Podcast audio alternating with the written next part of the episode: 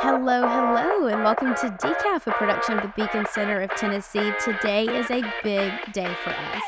Mark and I, if you listened to us back in July on our poll release episode, you'll know that this poll that we have started doing every quarter is Mark's baby. And honestly, he's treating it like it's his own child. Like, I don't know what you love more, this poll or Sloan. Um, but but we are back with poll results for our October poll.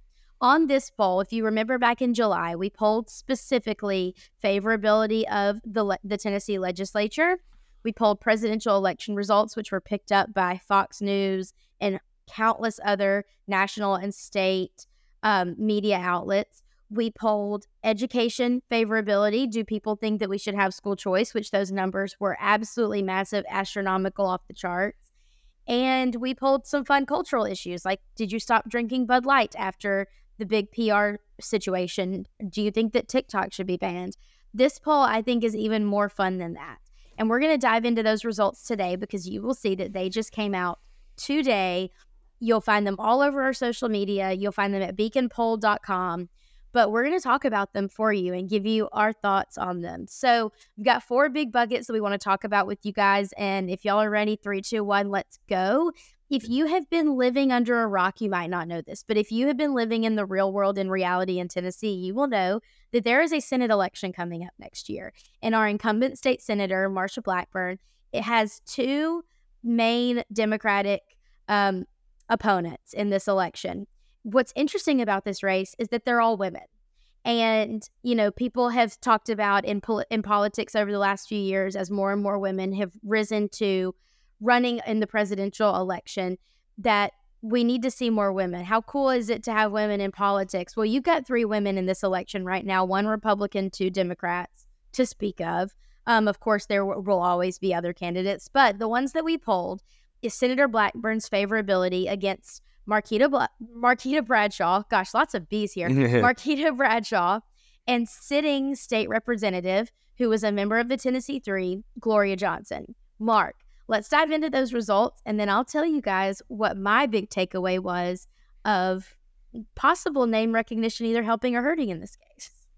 Well, let me uh, correct you first. It's not favorability, so it's just head to head versus these people. Just th- there's a technical difference. I understand what you're saying, okay. just so people understand. Semantics, but yes, um, correct. Um, so this is really interesting because um, the the national and the statewide media has kind of run with this idea that you know, without question, Gloria Johnson is going to be the Democratic nominee. Like you said, she was a member, the third member of the Tennessee Three.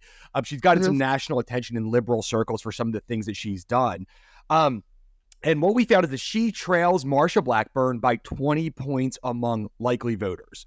So that's, I think, kind of about what's expected. Uh, there was a poll uh-huh. recently by Emerson, who's a great national pollster. They had her down 23 uh, to Marsha. So the 20 is about what's expected. If you do registered voters rather than likely voters, it actually drops to 17. But I don't think that's really much of a surprise to anybody. It's about where kind of I think people thought. Uh, I would note that 23% of people in that race are undecided. But you know, even though that's you know that number. It is, and it's you know, I think that ultimately Gloria Johnson say, "Oh, that's a good opportunity for me to pick up some points."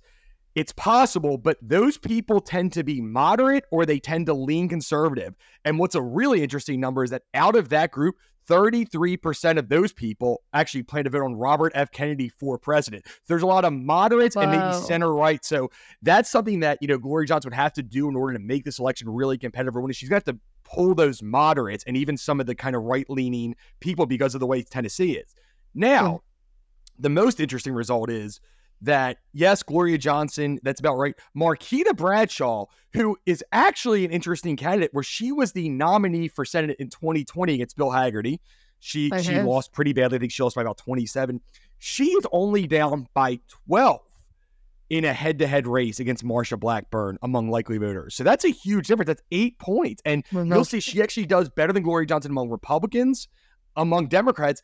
And it, by the results, it's pretty clear that her name ID is actually higher than, than Gloria Johnson. Okay. Uh, only 17% of people are undecided in that race. Um, like Marsha Blackburn, the or, or like the first race, those people are going to be hard to get. They are they tend to be either moderate or conservative. Most of them are women. Um, So it's it's an interesting kind of conundrum where, like, if you look at the headline, Marsha Blackburn's only up 12 on Marquita Bradshaw. If you look a little bit deeper, um, you know, even though it's 12 officially, uh, if the election was held, you know, say next week, it likely would be a lot more than 12 because of the, you know, political affiliations and previous voting records of the people who are undecided. Yeah, what I thought was very interesting, and, you know, when we're formulating these questions, we read over the questions, and even though you try not to, you kind of make your predictions in your head. And so when I was reading over these questions, I was like, I was just thinking, Gloria Johnson's going to run away on Marquita Bradshaw. She's going to have so many more voters than Bradshaw. The gap is going to be so much tighter than the Bradshaw gap is. And then it wasn't. And the more I synthesized it, started to think about it, I started to think and read things on Twitter about how people are tired of Gloria Johnson getting all this publicity following the Tennessee 3 situation, it makes you wonder is her name ID hurting her in this particular situation? You know, you talk about how a lot of these undecided votes are moderates, leaning right, people who don't want attention that they might perceive as negative drawn to Tennessee because of actions of a few. And it makes me wonder if the name ID is hurting her in this situation. I don't know.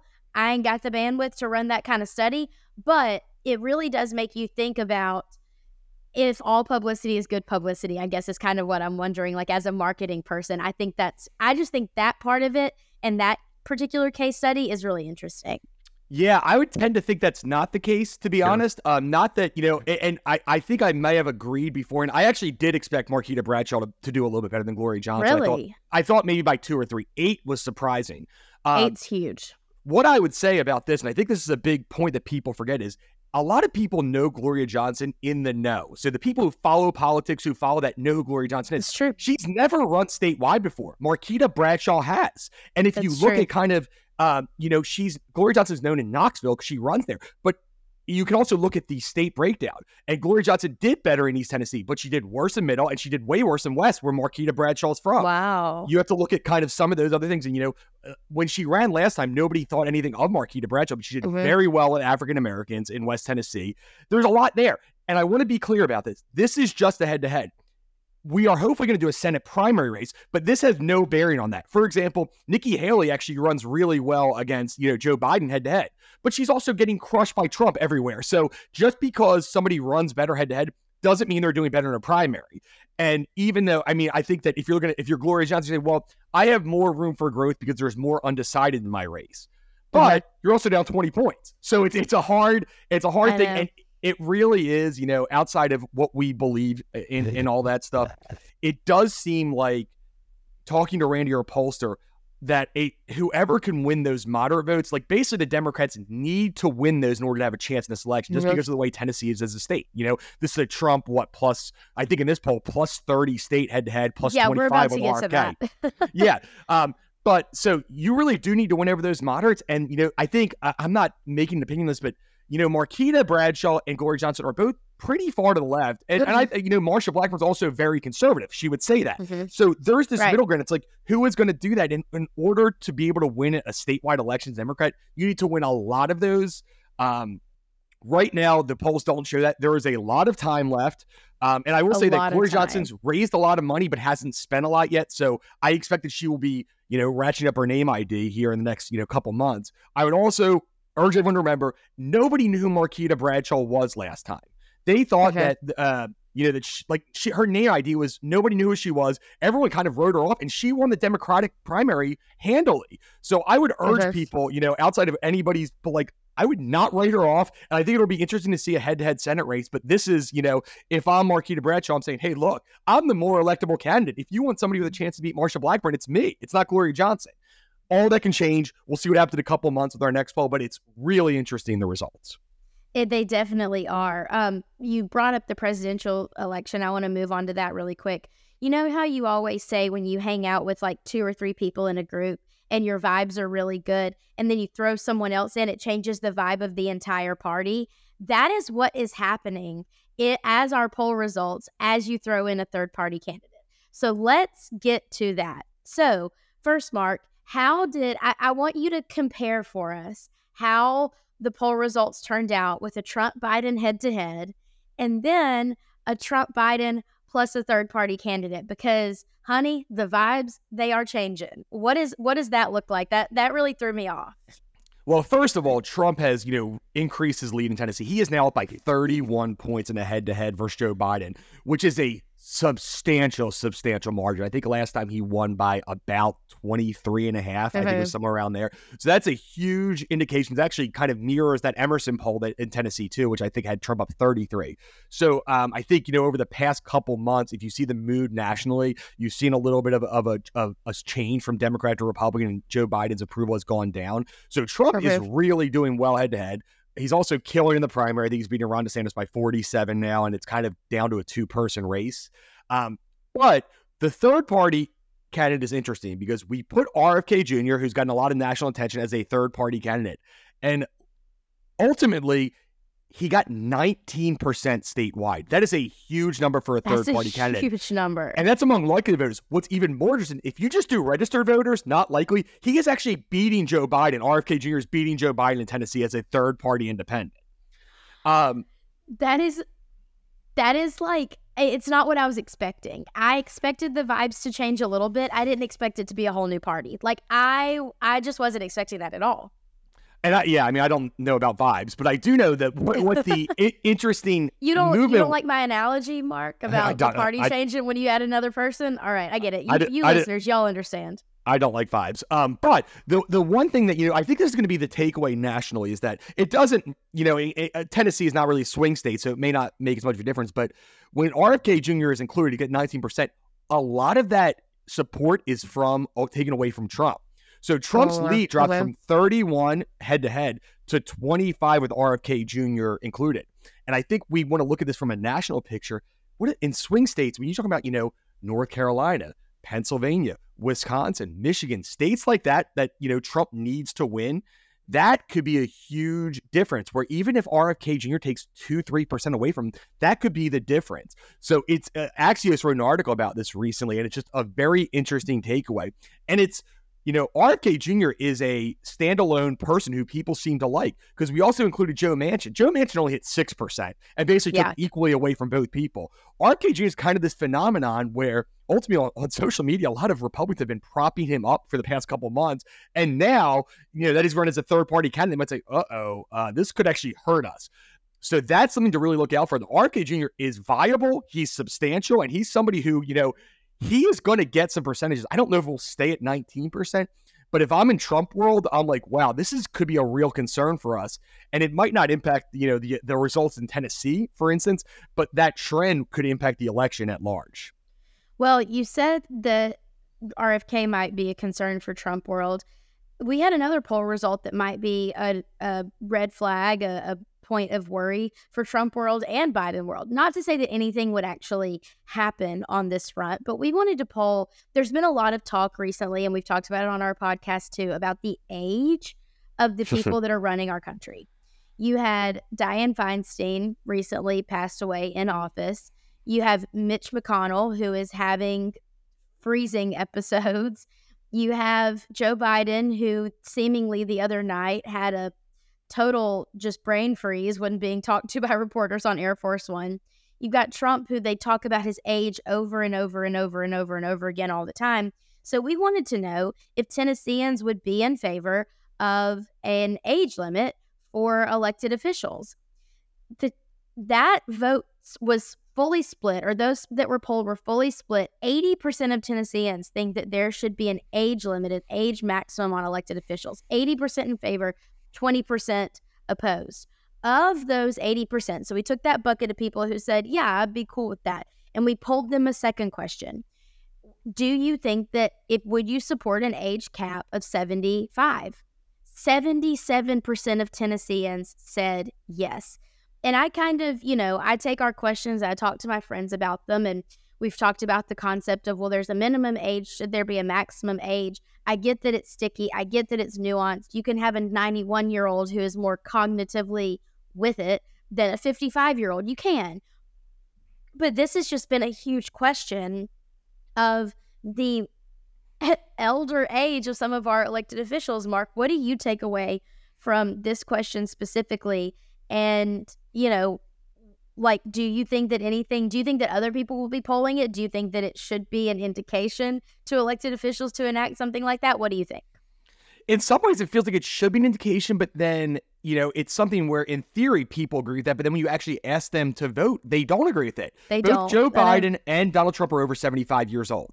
If you look at a poll in general i think it's i mean i think if you actually do the numbers it's something like 66 67% of voters generally think that that should be the age limit 75 but that just doesn't match up with the idea that they're both winning the primaries by so many points. I think Biden's up by like 70 or 60, Trump's up by 40, 47. Um, it just shows that there's this disconnect between what people say they think and then what people actually think when they vote. It's the same idea with, I don't know if you know this, but you know, when people say, oh, what do you think about um, Congress. It's like 15% approve. But then when it's their local congressman, everyone it's like 99% get reelected or something like that. So yes. I just think it's this weird disconnect, but people do think that there should be age limits. People do think that Joe Biden or Donald Trump are too old.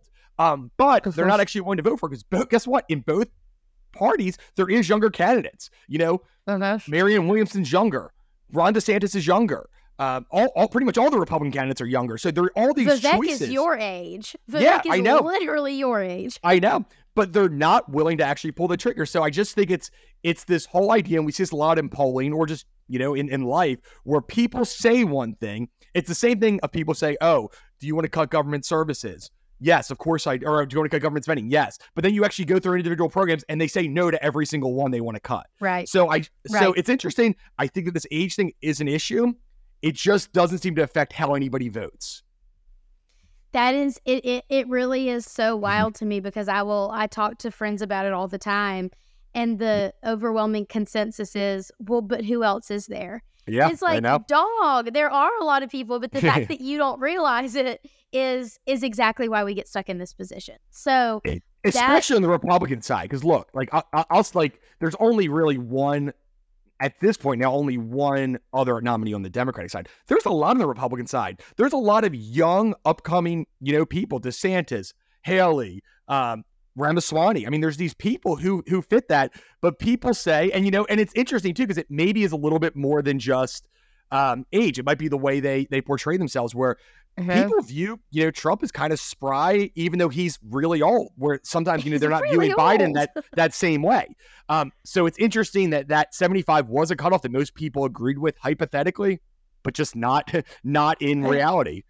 Not when the rubber meets the road. A Yep, very right, interesting right. result that I think is like I, I think that we're gonna hear a lot more discussion about that in the coming years and months. That might uh, that might get us not as much publicity coverage from uh, the the Trump team on social media as we got from our last poll, but it's something that needs to be put out there and something to be discussed. Um, on the last poll, we asked about education. On this poll, we asked about healthcare.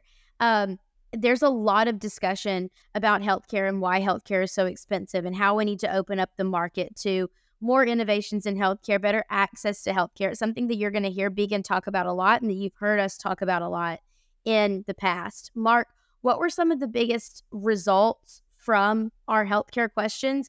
And what are some of your main takeaways about those results? I mean, people want better access to more affordable healthcare. Who are they blaming? We asked them who they blame for the healthcare financial situation that we found ourselves in. Who do they blame and what do they want to see done? Yeah, I think the question of who they blame is really interesting um, because there actually is a lot of agreement across party lines on some of the specific questions we asked about healthcare, which is you know great to see. But the the what who people blame is much different. So when it comes to high healthcare cost, um, the a plurality of Tennesseans, so twenty four percent of Tennesseans blamed basically the government. They blamed you know government regulations and policies for the high cost of healthcare. Now, when you Uh-huh. look at that, it's the it's the highest choice among Republicans and the highest choice among independents to blame that. But right Wow. after that, at 23%, uh, which is, you know, just one point below that, are insurance companies. And that was by and away the top choice for Democrats. 35% of Democrats thought that, which is a huge number of Democrats. So those were doing, you can kind of see how the political sphere works where one party blames one thing and then, you know, independents or Republicans blame something else. And then there was other choices, you know, I think going down 13% blame pharmaceutical companies, people 5% blamed malpractice lawsuits, 7%, you know, people overusing services or not engaging Yeah, in preventative hair care. And interestingly enough, only 2% blamed hospitals. I thought that would be a higher number, but it I is not. too. So just an interesting kind of takeaway. I mean, yeah, I think that's very interesting too because if you've ever been in the hospital, you know that the hospital cost most people blame what's right in front of their face, right? So you get your Yep. hospital bill back, you see how expensive it is, you blame what's right in front of your face. That is kind of somewhat encouraging to me though that people are thinking more down the line of well, it's not just the hospital billing me for something, it actually is kind of what's a little more upstream. That is very interesting. Well, one of the other things we've talked about a lot is certificate of need and access to care. The fact that a lot of facilities, ambulatory care centers, MRIs, they have to have a permission slip from the government to even function and open and do their job. And often that permission slip from the government is contested by their direct competitors. This is something that a lot of Tennesseans don't know about. But when you ask them the question, take it away, Mark. Yeah, I mean, when you ask people the question about that, they do not believe that the government should basically determine whether, you know, that, that you need government permission to open new hospitals or clinics or add services to certain areas. So it is true that a lot of people were not sure how to answer this question. I think it's something like you said that people don't know. But the People people, don't who know. did people did answer it. It was a strong group of people. 45% of Tennesseans believed supported changing or reforming certificate of need laws. And like I said, if you ask them, it's, it's requiring government permission to open new hospitals or services um, or clinics in your area. Only 13% op- opposed it. So that's a plus 32 number, which is really, really strong. And it's a, str- I mean, independents were plus 52% on that, and Republicans and Democrats Wow. both supported that almost identically. It was plus 23 for Republicans, plus 22 for Democrats. So it's got bipartisan support, and that's a huge issue. I mean, something Beacon works on, but it's an issue that people don't really realize. But, you know, there's consensus across the board that these laws need to, at minimum, be reformed, if not gotten rid of completely. And if you don't know what we're talking about, visit beacontn.org. Look at our certificate of need research. It's a huge problem that a lot of people don't know exists, but the people that do know that it exists and do understand it and do want to have something to say about it say, I don't like this, which Yep. I thought was very a very interesting result. Um, before we sign off for the day, let's talk about something fun. Uh, we love to ask fun questions on our poll. And since it is the height of football season, baseball playoff season, basketball's coming soon, we wanted to ask sports questions. During the summer, we don't have as many sports to talk about, so our fun questions were a little more Gen Z related. But this, these are sports questions that I think a lot of people have opinions on. Um, I don't know if I can physically bring my body to communicate one of the results. Mark, do you think you can say it without gloating? No, I don't. I don't think I can do without gloating. But yeah, the one thing I mean, out of everything, everybody agrees: Republicans, Democrats, Independents, that Alabama has the most obnoxious SEC fan base in Tennessee. And guess what? That was before the game. I think right now it might be up to fifty percent after after their their victory over Tennessee last weekend. Um, but Alabama is the most obnoxious SEC fan base, and by a lot. It's it's twelve percent over the next biggest fan base, but good news for you, Taylor, is Alabama is also the second most like college football program in Tennessee, behind University of Tennessee, with seven percent of people listing Alabama as their favorite team.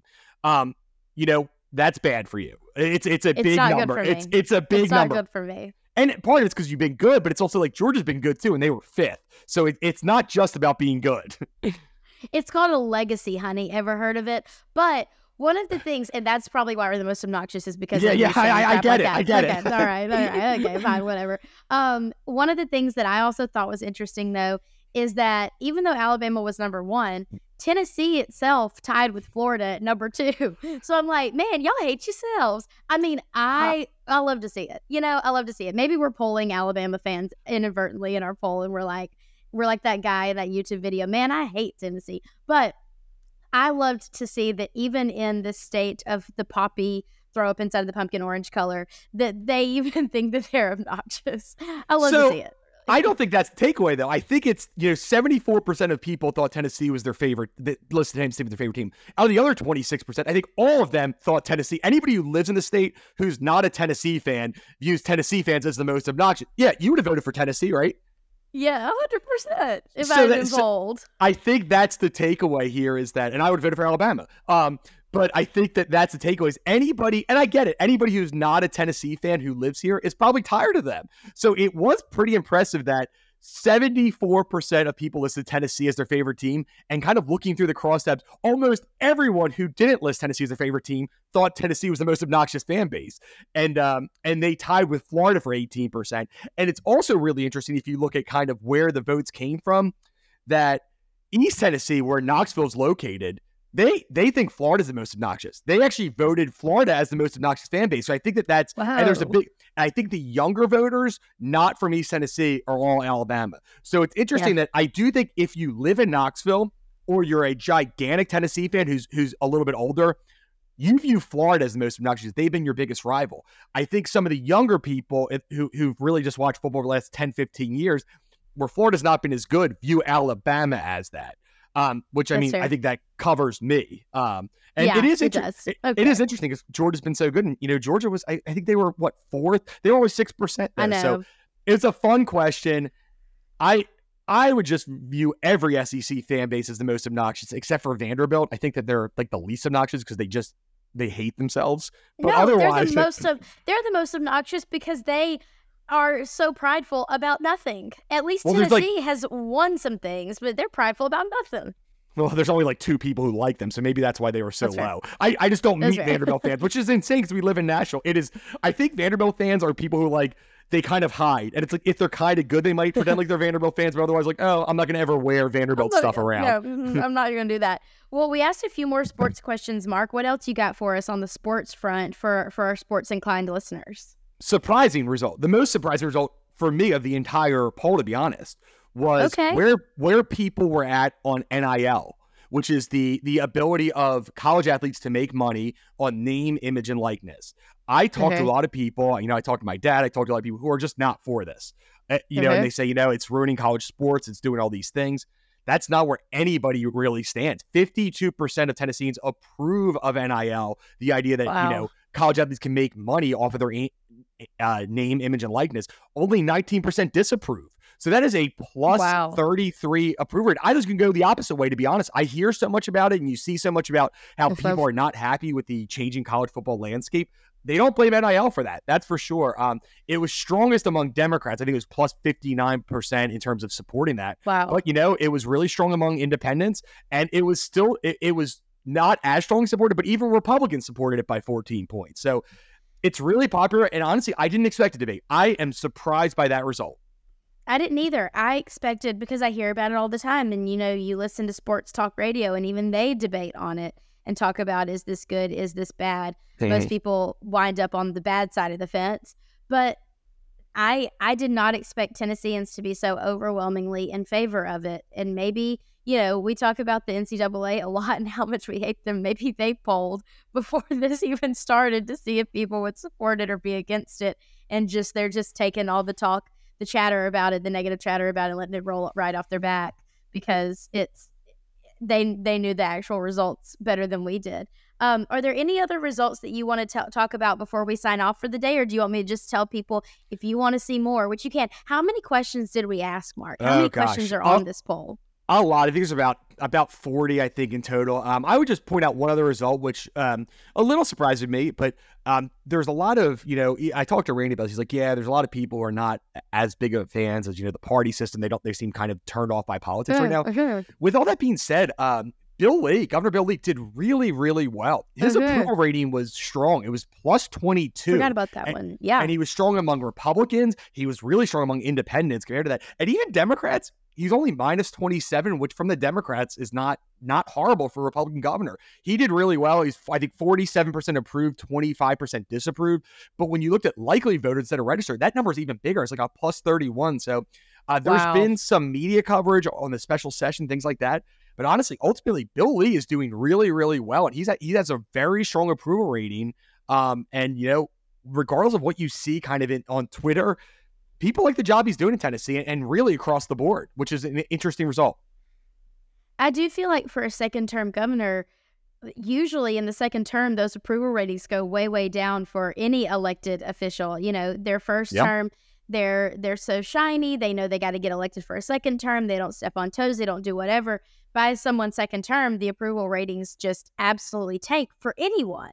Um, I I it is really interesting to see him so high. Well done, Governor Lee. You have you have continued to make friends in Tennessee. Um, we asked so many questions on this Yeah. poll. And if you want to see more of that, you can right now. You can go to beaconpoll.com. There are little buttons under every single graphic that says that you can not only explore the crosstabs for the results, but you can also explore interactive polling data.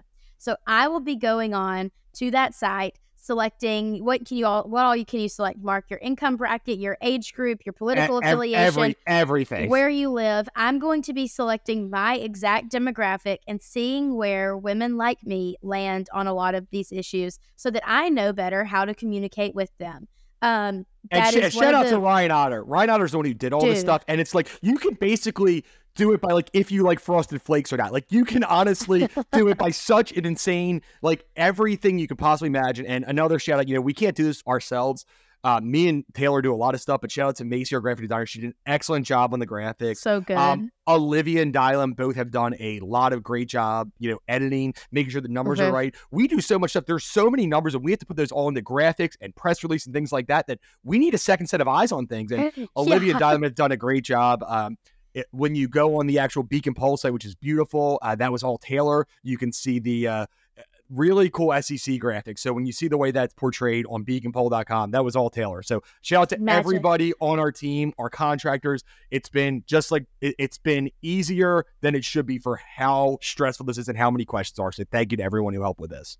Yes, absolutely. Thank you to everyone. Thank you to Mark for dreaming this up and making it actually happen and keeping me sane through all of this. It really is a team effort. We're very thankful for for our whole team that's been helping us and Justin and Stephanie who let us do this and our board who let us do this. We think it's interesting and we think it's providing a really great service to Tennesseans and to the nation about where Tennesseans stand on things so that they know better how to communicate with the people on the ground here in beautiful Tennessee.